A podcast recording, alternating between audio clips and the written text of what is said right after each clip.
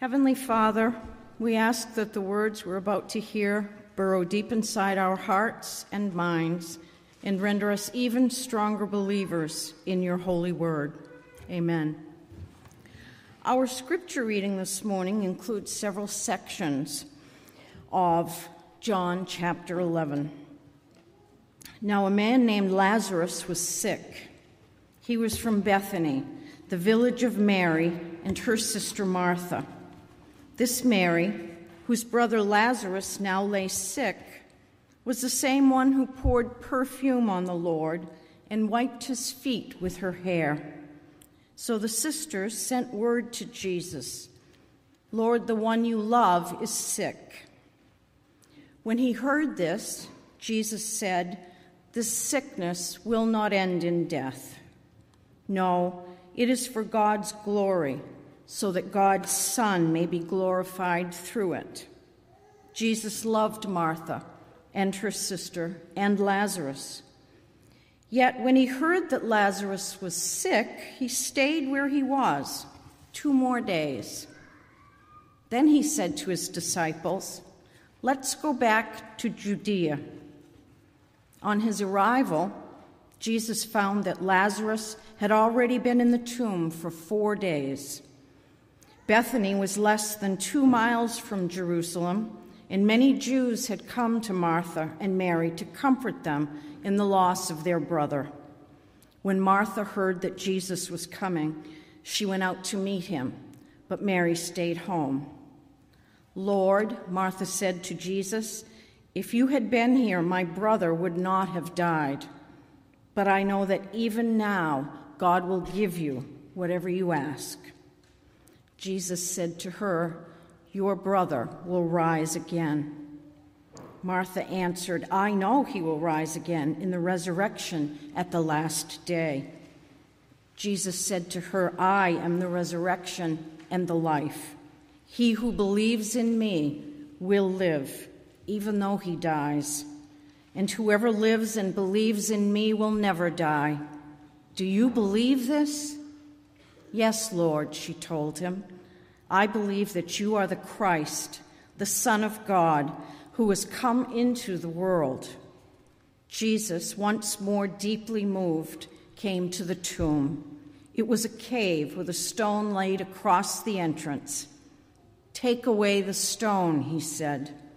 But Lord, said Martha, the sister of the dead man, by this time there is a bad odor, for he has been there four days.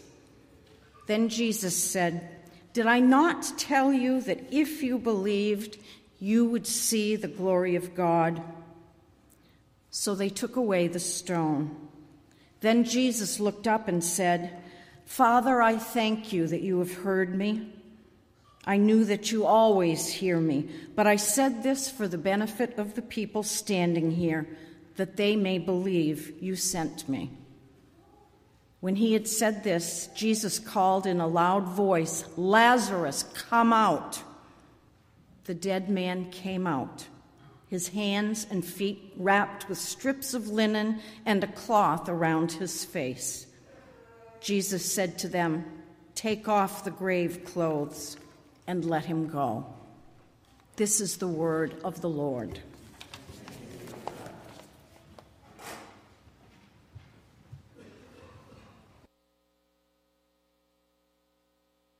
Thank you, Kim.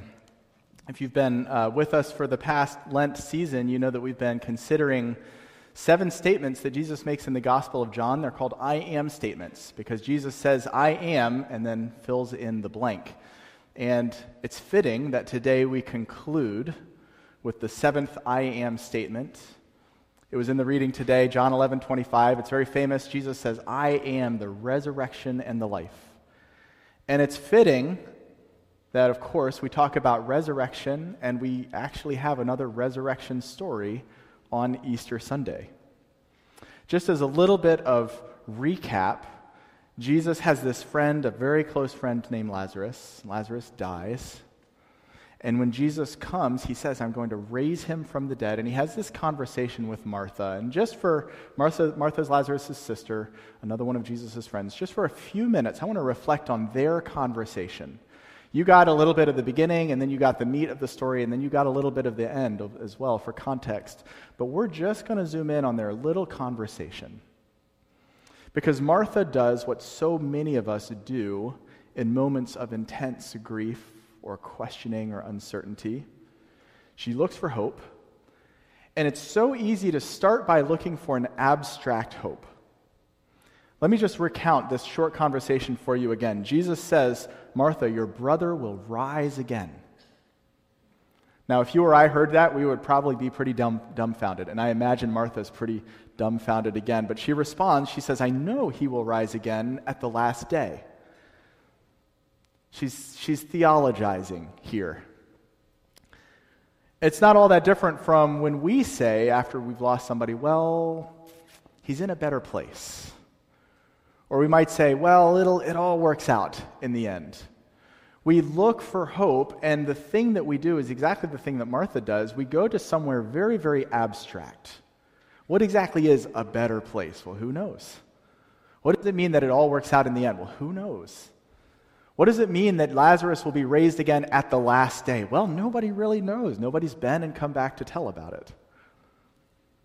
But we look for comfort wherever we can find it. I know he'll rise again at the last day, Martha says. And she's not wrong, by the way. she's right. And even in the Old Testament, which doesn't tell us an awful lot about resurrection, there are enough hints and clues to know that there probably was a time when God's people were going to be raised to new life. But they didn't know what it was, they didn't have any details. The Old Testament is very vague about this. I know he'll rise again at the last day. And maybe she thinks Jesus is just trying to give her this the same kind of comfort that we try to give each other.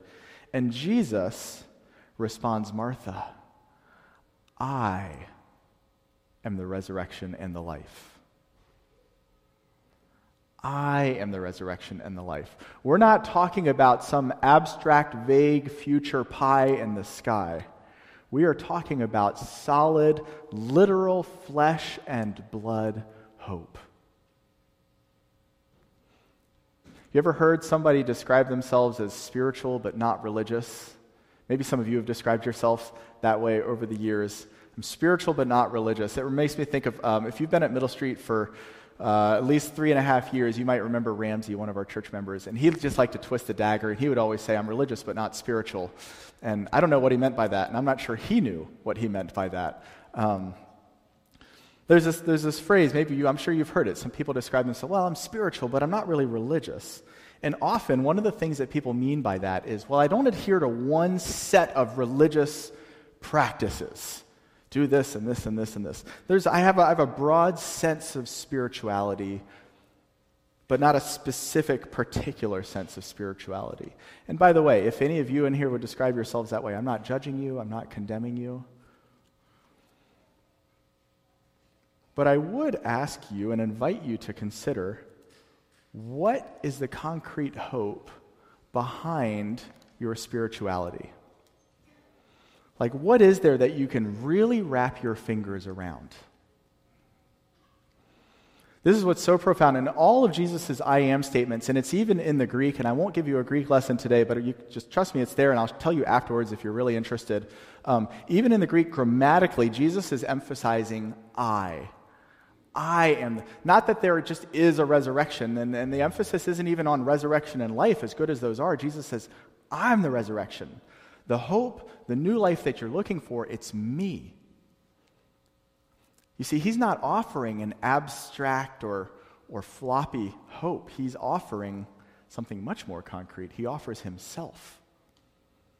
The flesh and blood God man who gives us a flesh and blood hope, a hope that's so tangible we can literally sink our fingers into it. And the resurrection is something we can sink our fingers into. Because Jesus doesn't just say, I am the resurrection and the life in a broad, abstract sense. He meant himself then, both when he's talking to Martha, which was before he died and rose again, but after as well. And it's so important that Jesus actually rose from the dead, that it wasn't just a, a metaphor he says, No, this actually happened. We see this a couple of times in John 20. I'm skipping ahead now to the story when Jesus is raised from the dead and Mary Magdalene finds him. Do you notice what he says? There are these little details. They're so easy to skip over, and I had skipped over them until just recently. First, Jesus tells Mary, Don't hold on to me, for I have not yet returned to the Father. Which means what? She was holding on to him. She's giving him a hug. Like, this was not some spiritual resurrection of just a, a hologram or something that looked like Jesus. He was, he was molecularly flesh and blood there, enough that she could hug him. Arms knotted around his torso, flesh and blood. Just a few verses later, Jesus famously tells doubting Thomas, we haven't, I didn't uh, read this, but uh, it's just a little bit later in John 20. He says, Thomas, put your hand into my side, because it said he still had the wounds flesh and blood. And then the next chapter, John 21, Jesus meets the disciples again. They're out fishing because they don't know what to do, and they see Jesus on the shore. It's early one morning, and he's cooking breakfast. It literally says he's cooking fish and bread for breakfast. He's eating flesh and blood. You see, the, the resurrection of Jesus is not just a metaphor, it is, it is molecular reality. Uh, John Updike, if any of you are readers, you know John Updike, probably one of the greatest novelists of the 20th century. He wrote a very famous poem called Seven Stanzas at Easter. And I want to, um, at the risk of, of really severing the poem, I, I want to read stanza one, stanza four, and stanza seven. So the first, the middle, and the end. But listen to how he puts it. He says, Make no mistake. If he rose at all, it was as his body if the cell's dissolution did not reverse, the molecules reknit, the amino acids rekindle, the church will fall. Let us not mock God with metaphor, analogy, sidestepping, transcendence, making of the event a parable, a sign painted in the faded credulity of earlier ages. Let us walk through the door let us not seek to make it less monstrous for our own convenience, our own sense of beauty, lest, awakened in one unthinkable hour, we are embarrassed by the miracle and crushed by remonstrance. This morning, I invite you to consider what does it mean and how does it change things if Jesus actually, flesh and blood, tangibly rose from the dead, and if it's not just a parable or a metaphor or some inspiring legend. I am the resurrection and the life, Jesus says. Whoever believes in me, though he die, yet shall he live. And whoever lives and believes in me shall never die. You see, because Jesus' resurrection is concrete, it means our hope is concrete. It's not a vague, abstract fairy tale hope. It is a sure and certain confidence that the one who rose again, flesh and blood, will raise us to new life. Believe it or not, flesh and blood. This is how the Apostle Paul puts it in Romans 6. He says, We were therefore buried with Christ through baptism into death, so that just as Christ was raised from the dead through the glory of the Father, we too might be raised to new life.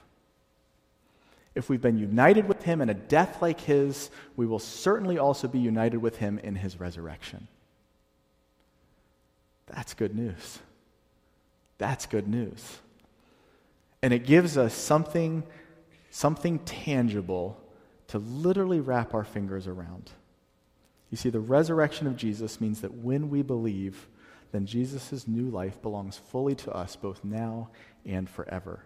It trains us, the resurrection prepares us to live well, because if the resurrection is ours now, then that means we have new life now. And the resurrection trains us to die well.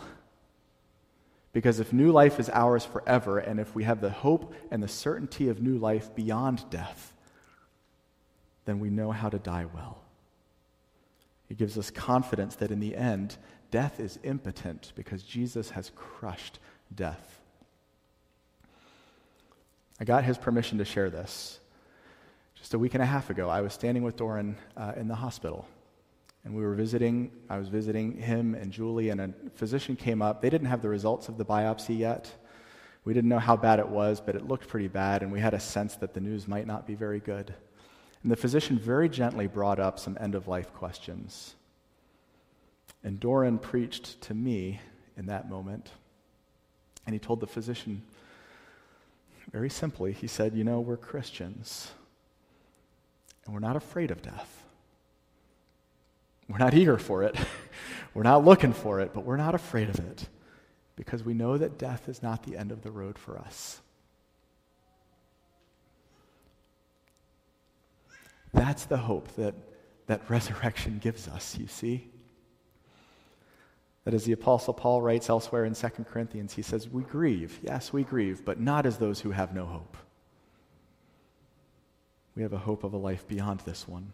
In the resurrection of Jesus, death has died and life has won. As we close, I want to read um, this is a poem that I came across years ago, and every re- Easter I come back and reread it. This is John Donne, uh, 16th, maybe 17th century, so the language is pretty archaic. Uh, but hang with me. This is a poem, uh, one of his sonnets that he wrote called Death Be Not Proud. Death. It's addressed to death. If, death, be not proud, though some have called thee mighty and dreadful, for thou art not so. For those whom thou thinkest thou dost overthrow die not, poor death, nor canst thou yet kill me. From rest and sleep, which from thy pictures be much pleasure, then from me much more must flow. And soonest our best men with thee do go, rest of their bones and soul's delivery. Thou, O death, art slave to fate, chance, kings, and desperate men and dost with poison, war, and sickness dwell. And popular charms can make us sleep as well. And better than thy stroke. Why swell'st thou then? And he closes this way One short sleep past, one short sleep past, we wake eternally, and death shall be no more. Death, thou shalt die. Let's pray together. Lord, this has been a complicated season for us. And we do grieve, but not as those who have no hope. Our hope lies solidly, squarely in the resurrection of Jesus Christ, your Son, our Lord, who lived and died and rose again. So raise us to new life through your Son, Jesus. It's in his name we pray.